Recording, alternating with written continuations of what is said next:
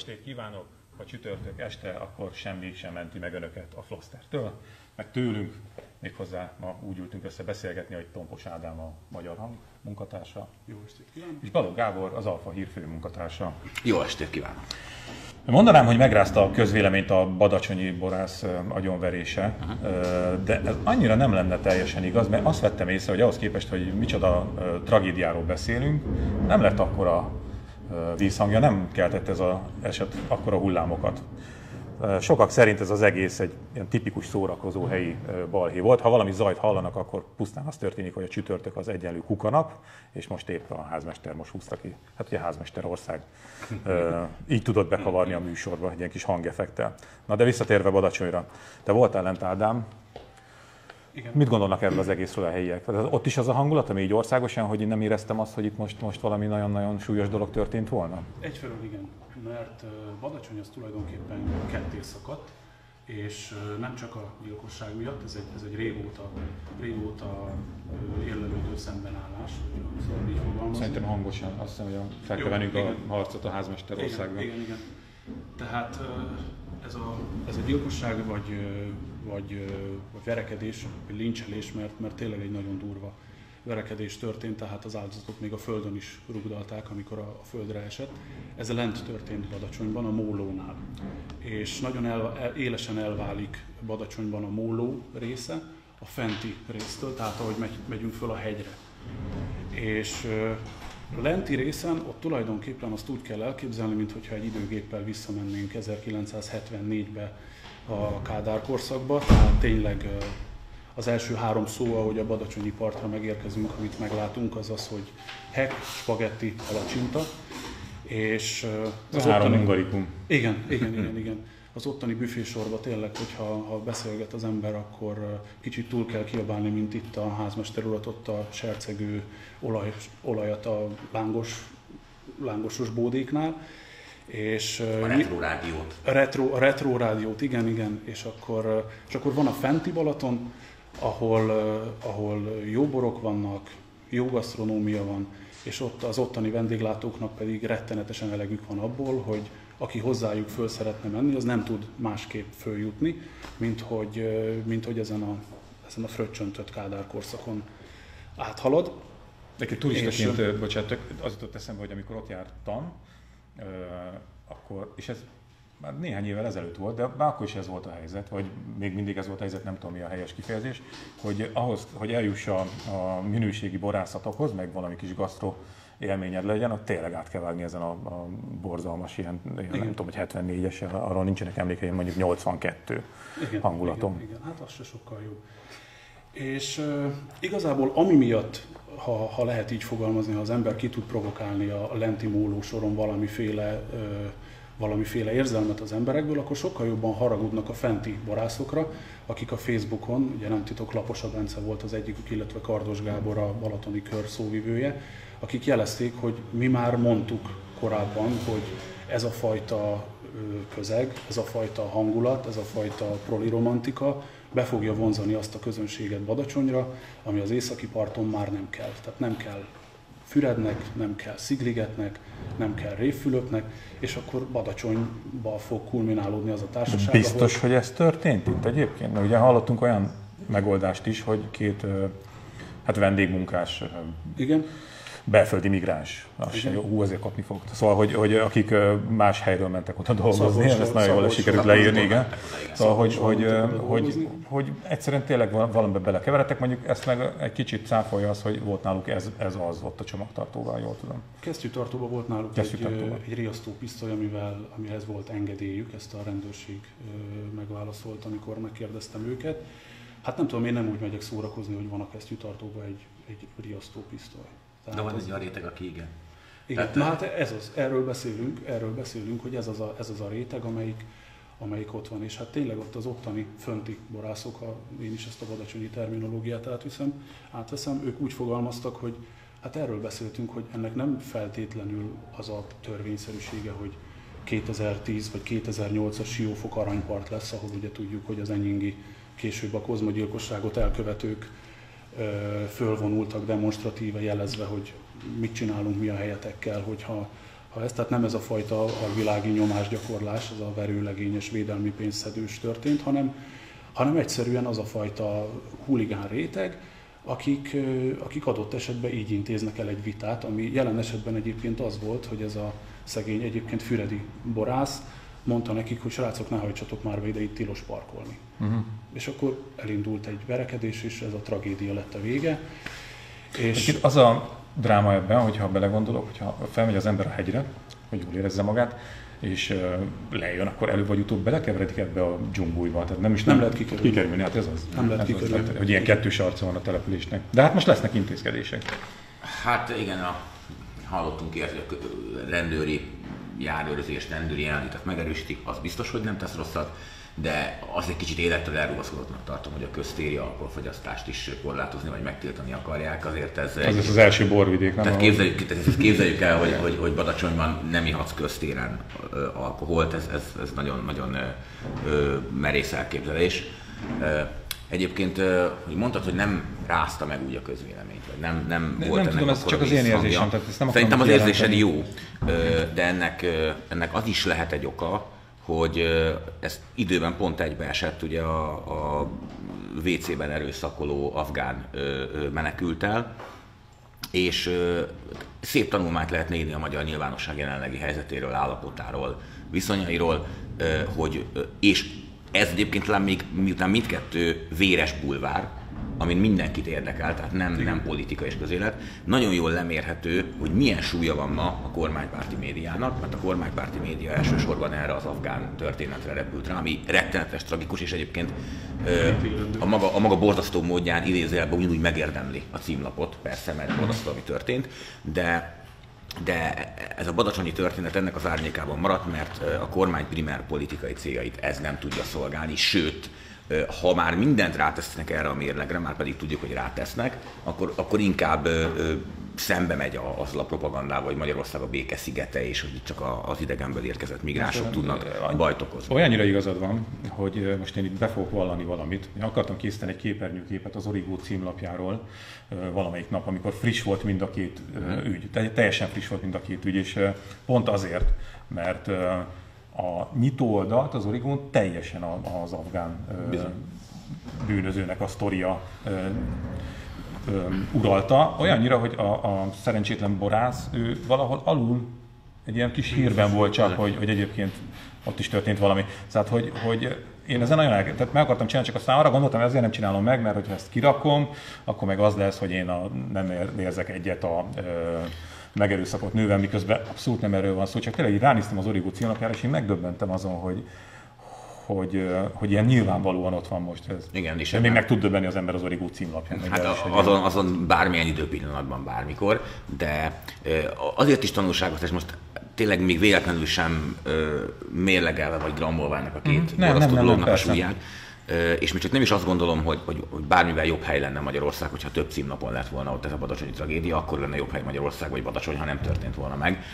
De azt jól mutatja, és ennek ez tanulsága szerintem, hogy két ilyen, ilyen véres bulvár hír, ami, ami, ami egy normális országban, normálisan működő közvéleményben mindkettő hatalmas hullámokat vetett volna. Itt az egyik vetett hatalmas hullámokat, már pedig azért, mert a mai magyar nyilvánosságot az a körülrajja, aki ebből akart botrányt csinálni az afgán erőszakoló történetéből, és nem a, a badacsonyi gyilkosságéből. A Bogdán Laci mesélte ö, egyszer a szabadfogásban, hopp, kimondtam, pedig nem akartam, mindegy. Hogy a Bogdán Laci mesélte egyszer, hogy... Ö, valahol. Valahol, igen, hogy milyen furcsa, hogy most már nem a cigányok a legutáltabb nemzetiség magyar, vagy kisebbség Magyarországon, mert hogy a, a migránsok úgymond alájuk mentek, és, és ezzel ők így a, alulról a második helyre kerültek, de hogy ő soha nem így képzelt egyébként a cigányoknak a társadalmi mozgását fölfelé, hanem egy kicsit azért ennél szebb képei voltak erről, vagy szebb ábrándja volt erről.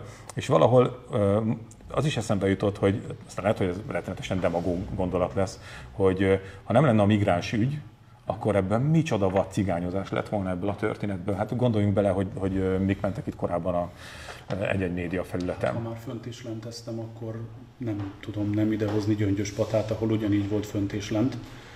Ugye ott is e, lent volt a Bajcsi Zsilinszki utca, a cigánysor, és fönt volt a, a magyar, vagy ahogy a cigányok mondják, paraszt lakta rész, és ott is egy nagyon széles szembenállás volt, nem, feltétlen a, nem feltétlenül a borkultúra miensége, hanem egész egyszerűen a közbiztonság miatt.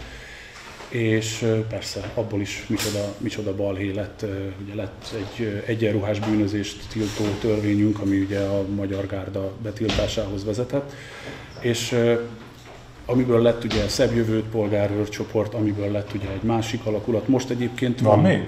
Van Magyar Önvédelmi Mozgalom, uh-huh. részben átfedéssel a, a korábbi szebb jövőt polgárőr csoporttal, ugyanúgy fekete mellényben masíroznak vidéken, főleg Békés megyében, illetve Békés kelet. Megyében igen, mert Békés megyei a, a főkapitánya.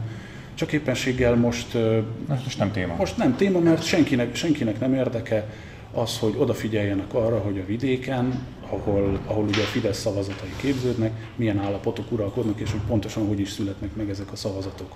Hát a magyar vidék tulajdonképpen Magyarország is nem is akarok vidékezni, mert külvárosokban ugyanígy Persze. előfordul, sőt előfordulhat az a három és fél méteres belmagasságú budai értelmiségi lakásokban is.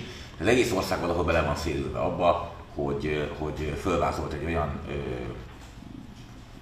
olyan sötét jövőképet, amely bekövetkezik majd, hogyha minket a kormány nem véd meg.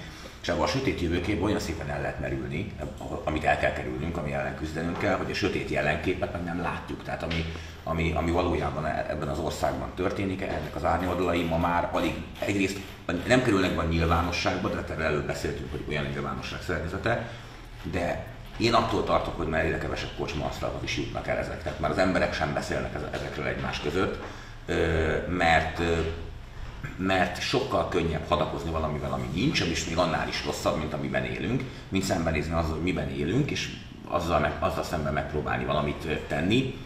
Na de milyen egyszerű társadalmi békét teremteni, nem? Tessék. Tehát mindig ez volt, hogy, hogy valamit tegyen már bármelyik kormány, és most itt a társadalmi béke, hiszen a társadalmi csoportok nem egymással foglalkoznak, hanem.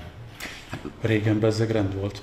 Hányszor, hányszor, hányszor hallottuk ezt, hogy az is egy társadalmi béke volt. Hát gondolom, hogy a 80-as években olyan tökéletes társadalmi béke volt, hogy, hogy konszolidációt hullámzott a Balaton, ahogy Cseh Tamás írta, tehát az, az a tökéletes világ volt. Semmilyen politikai vita nem volt, semmilyen társadalmi feszültség nem volt. Hát persze, tehát hogy vannak ilyen társadalmi, Na, de ha már említetted, vannak ilyen társadalmi nem rendszerek. Nem, nem is mutatta a tévé és a... Szóval, ha már említetted a Gábor a Balatont, akkor egy kicsit kanyarodjunk vissza. Szerintetek mi lehet a jövője? Itt, itt valaki nagyon lelkesen tekint most a magyar tengerre, hogy lám, micsoda fejlődés és beindult a minőségi turizmus, és hát vannak ilyen vészjósló hangok is, hogy elfogytak a szabadstandok, valóban elfogytak egyébként. Ha az ember próbál egy kört menni úgy, hogy ő csak úgy megmártózna valahol, az nagyon komoly kihívás most a Balaton. Aztán ott van például Keszthely, a kikötőben ott a két gyönyörű hotel, miközben ugye fel lett vásárolva valaki által. Mi lesz a Balatonnal? Hát, Milyen jövőt szán neki a NER? Hát erre csak azt tudom mondani, amit ugyancsak most friss balatoni élmény, hogy ugye a környéken van egy kempingje Ráhelnek, van egy borászata Lőrincnek, és van egy kastélya Istvánnak, és beszélgettem ott egy helyivel, és akkor ő mondta, hogy uram, én még csak nem is azért haragszom ezekre az emberekre, mert hogy, hogy ezeket meg tudták venni, mert hát azért legyünk őszinték, ha nekünk lenne annyi pénzünk, nekünk nem adnák el. Említett is ott egy helyi, helyi vállalkozót, akinek történetesen volt annyi pénze, hogy az egyik kempinget megvegye, és hát hogy, hogy nem, nem adták el neki. Ez, a, mert... ez az a bizonyos visszautasíthatatlan ajánlat mozgalom? Ö, valahol igen, tehát itt, itt még nem teljesen az volt, ugye jelenleg ugye a legfélelmetesebb öt szó Magyarországon a vállalkozók számára, ami a kormánytól érkezik, a szia, úgy hallottam, eladó a céged.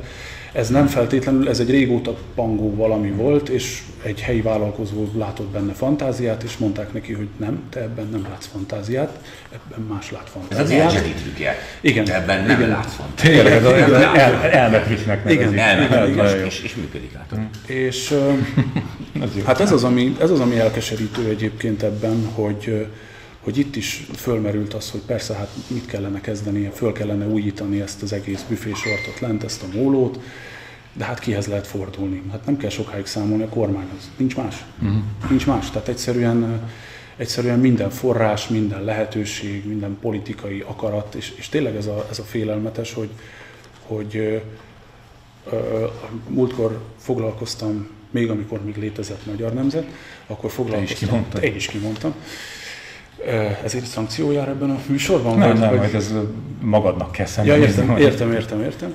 És a, a taxis a helyzettel Budapesten írtam több riportot róla, és egyszer elhangzott az, hogy hát bíznak most már abban, hogy sok olyan szállodát is meg fognak vásárolni, tehát hogy már a nyolcadik kerületbe is fog terjeszkedni a NER, hogy majd, hogy majd ott is oda néznek, hogy nehogy már a ráelég szállodájába jön valaki, és akkor átverje egy taxis, és hogy az milyen ciki lenne. Tehát, hogy, hogy, hogy, és ezt mondta ez az úr is, hogy Uram, én abban bízom, hogy ha legalább megveszik, és adnak majd, adnak majd itt munkát az embereknek, akkor, akkor az majd itt jó lesz. Uh-huh. És, és meg, hogy nem viszik, ami nagyon fontos még, hogy nem viszik külföldre azt a pénzt, amit régen a külföldi befektetők elvittek. De most attól mitől lesz jó, hogyha... És ki mondta, hogy nem viszik külföldre ráadásul? Egy, kettő, meg attól minek lesz jobb bárkinek Banacsonyba, hogy valaki lesz egy másfél milliós cipő vagy táska. Egy, egy fontos társadalmi jelenség, csak pár mondatban erre érdemes szerintem erre kitérni, hogy amikor a hatalom mindenhatóvá válik, és már legyűrt minden ellenállás, ez különböző történelmi korokban ez van, ahol lövetni kell, van, ahol csak elég elmondani a bűvös öt szót, és, és a különböző állami forrásokat teljesen kisajátítani. Szóval akkor a hatalom az elnyomóból előlép, és ez, ha belegondoltak a Kádár rendszer már erről szólt a 60-as évek végétől, probléma megoldóvá. És innentől van igazán nagy baj. Mert akkor már nem úgy tűnik a hatalom, hogy, hogy miért jön ide Ráhel, miért vásárol fel ezt, meg azt, meg azt, hiszen én is megtehetném, nincs pénzem rá, neki miért van pénze rá, stb. Hanem azt mondja, hogy hát ha ide jön, akkor megold egy problémát. Az már föl sem merült, tehát kezd eltűnni az emberek gondolkodásából, hogy, hogy ő a probléma meg hogy egyáltalán miért, miért kell neki ezt fölvásárolni, tehát az enyém az a szálloda, akkor miért nem lehet ott közbiztonság? Meg ha senkinek nincs ott szállodája, akkor egyébként nem lehet közbiztonság? Tehát, hogy el, eltűnnek ezek az egyszerű szitoyer elvárások, állampolgári elvárások, és hát szépen hozzájobbágyosodunk. Hát ez olyan, mint, a, mint ahogy egyes vállalkozók azt gondolják, hogy ha felcsútra jegyzik be a cégüket, akkor az nekik versenyelőnyt jelent ezek a vállalkozók, ugye? Na, Bizony. szóval viszont van itt egy probléma, amit még nem sikerült megoldani a kormánynak, mert hogy ugye most épp ilyen munkaalapú társadalom akarunk lenni, uh-huh. nagy erőkkel dolgoznak ezen. Ehhez képest meg megjelent kedden az OECD-nek a legújabb ö, ilyen oktatásiról szóló jelentése, és ebben az szerepel, hogy Magyarországon különösen nagyot dob az ember fizetésén, hogyha felsőfokú végzettsége van. Tehát miközben ugye az a, a általános narratíva, hogy nagyon sok a diplomás, meg sok a felesleges, okoskodó, szemüveges ember, ugye? De mindig, igen, igen, igen. Ez képest egyszer csak kiderül, hogy, hogy nem is akár milyen szinten jó diplomásnak lenni Magyarországon, ezt most itt fogom idézni teljesen, szövegazonosan, ha száznak vesszük a középfokú végzettségűek, mondjuk az érettségizetteknek a keresetét, Magyarországon mesterképzést vagy doktori iskolát végzettek keresete 234. Tehát két és félszeres majdnem. Mm. És azt mondja ez a jelentés, hogy nincs még egy európai ország, ahol ekkora lenne a különbség. Tehát miközben a főcsapásvonal az lenne, hogy, hogy mindenki azonnal markoljon vakolókanalat, elnézést a köművesektől, Közben meg a piac azt mondja, hogy ő egy kicsit másként árazza itt a végzettségeket. Olvasd kérlek, hogy hol van nagyobb különbség a magyarnál. Ha Mexikóban és Csillében. és Csillében, de ezt nem értem ki, nem olvasni. Igen. De hál' Istennek Igen, Mexikó és Chile. Tehát ez az a, ez az a Illetve az Egyesült Államok még azóta. Igen. Hát az Egyesült Államokból nagyon sok minden van, amit nem kéne átvenni, és mi, mi, mi kétszeresen vesszük át, vagy, vagy, vagy dupla olyan rosszul csináljuk meg, mint ahogy az Egyesült Államokban működik. Viszont ez a dél-amerikai modell, ez mindenféleképpen egy, úgy tűnik, hogy ez a ner egy követendő példa. És itt egy, tényleg egy röpke gondolat erejéig kanyarodnék vissza Badacsonyba, mert ott találkoztam Kardos Gáborral, aki elmondta azt, hogy ő, ő is fölhúzta ezt a favella párhuzamot, hogy kezd Magyarországon egy ilyen szétnyíló holló kialakulni, csak hogy az a helyzet, hogy itt nálunk nem az van, hogy mint ami mondjuk ezekben az említett országokban, hogy van egy 10% egy ilyen aranyvécés luxussal, meg egy ilyen tényleg egy ilyen elképesztő gucci rongrázással. Nálunk az egy sokkal kisebb réteg, mert ez megvan. De hogy nálunk már az lesz egy, egy a favella lakóknak körülbelül már elnézést a hasonlatért egy, elé, egy elérhetetlen luxus, ami Nyugat-Európában a középosztálynak egy teljesen magától értetődő dolog több millió embernek. Tehát itt például ezek a vendéglők, ezek a, ezek a szolgáltatások, ezek Németországban, vagy, vagy akár a Gardatónál egy, egy, hoznak egy, egy nagyon biztos, de egyáltalán nem kiugró színvonalat, ami egyébként egy, egy óriási dolog, de, de ez nem azt jelenti, hogy, hogy tényleg az a, Hard Club Ibiza, tehát ahol, ahol ugye egyes kormányzati tanácsadók meg szoktak fordulni, pislogni. Tehát ez nem az a, ez nem az a világ, tehát nem az lesz a magyarországi közmunkásnak elérhetetlen, hanem mondjuk a, a C-undában vásároló és IKEA-ban bútorberendező németországi középosztály. Igen, az de az... akkor se lesz szomorú, mert nem fog tudni róla. Igen. Hát a, igen, tehát ja, valami Amerikának elkészült már a harmadik része, azt hiszem, hogy azt nem követtem a sztorit idáig. Mert a első, de a következő, első az már elkészült. De, de, a követ, de a következő az biztos, hogy valami Dél-Amerika címmel lehet majd forgatni, és igazából csak egy doksi film lenne Magyarországról. Nagyon félek tőle, hogy mondjuk tíz év múlva már ezt simán meg tudják csinálni. Egyébként az is nagyon érdekes ebben a felmérésben, hogy mennyit fordít egy-egy ország GDP arányosan. Én nem szeretem, amikor nominalizálják a fizetésekkel sem tisztességes ez mindig, mert el lehet mondani, hogy magyar tanár, mit tudom én, fele annyit, meg harmad annyit keres, mint Németországban, de ez, ez nem kormányfüggő és nem hatalom akarat függő. De az, hogy a GDP hány százalékát fordítja egy ország, az igenis tökéletesen jelzi, hogy az adott rezsim, adott hatalom, az mennyire, veszi komolyan, mennyire vesz komolyan egy-egy bizonyos részterületet. Magyarországon az oktatásra eleve bőven a az Európai Uniós és OECD átlag alatt fordítunk, és ami igazán döbbenetes, hogy körülbelül a fele, legyünk igazságos, csak egy picit több, mint a fele, a felsőoktatásra fordított GDP arányos költést 1 százalék alatt. 0,8, amit a felsőoktatásra költ a jelenlegi kormányzat, és ez folyamatosan csökken. Tehát, hogy ráadásul még csökken is. Csak az a fánya piac meg akarja a diplomásokat. Hát igen, ugye itt nem működik az elmetrük, hogy nem akarsz diplomásokat, nem akarsz, de attól félek, hogy a másik oldalon meg működik az elmetrük, hogy nem akarsz diplomát, nem akarsz diplomát. Tehát, hogy ez, ez, ez bizony így van.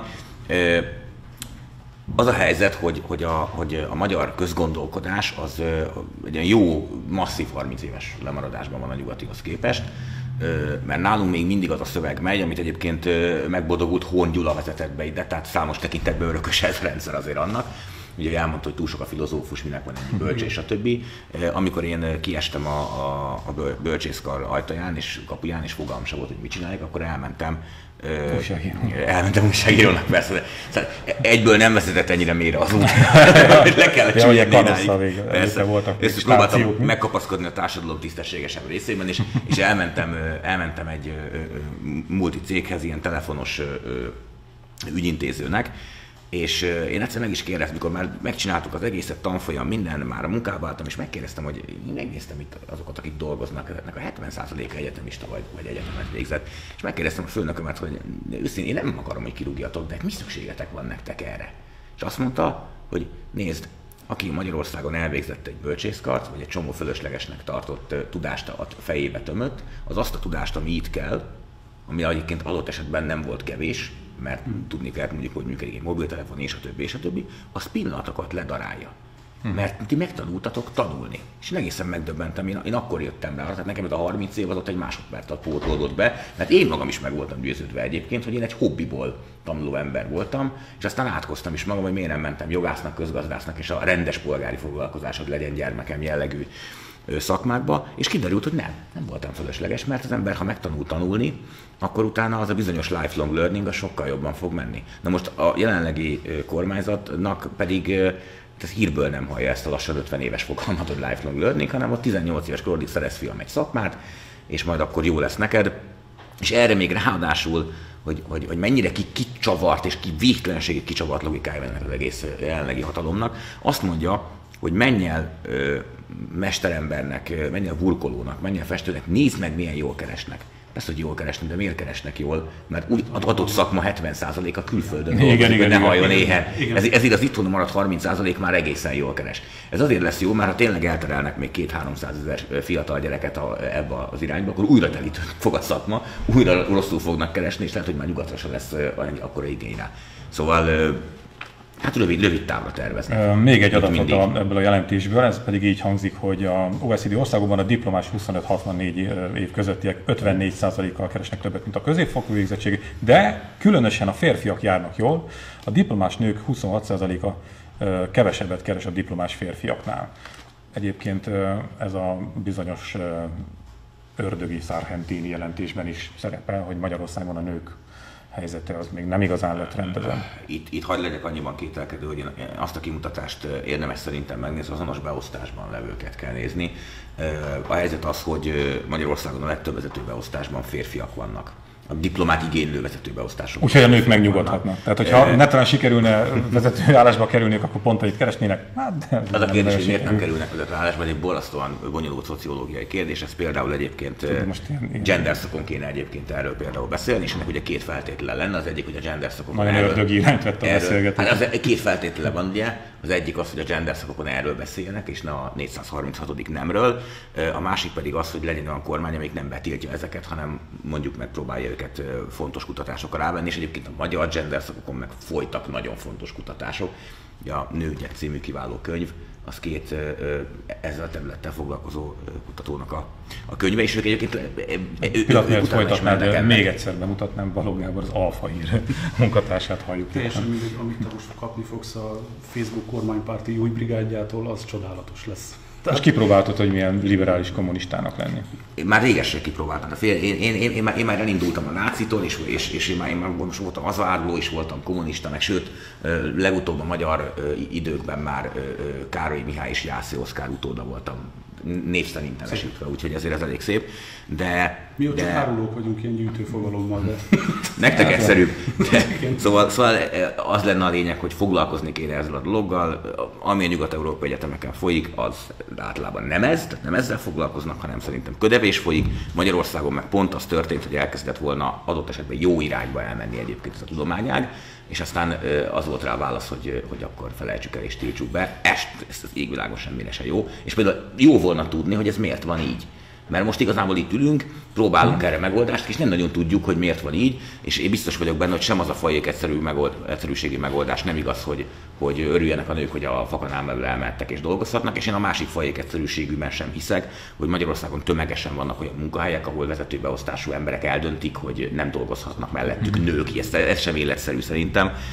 Valahol a kettő között van az Van igazság. valami, ami nem fog soha kiderülni most már valószínűleg.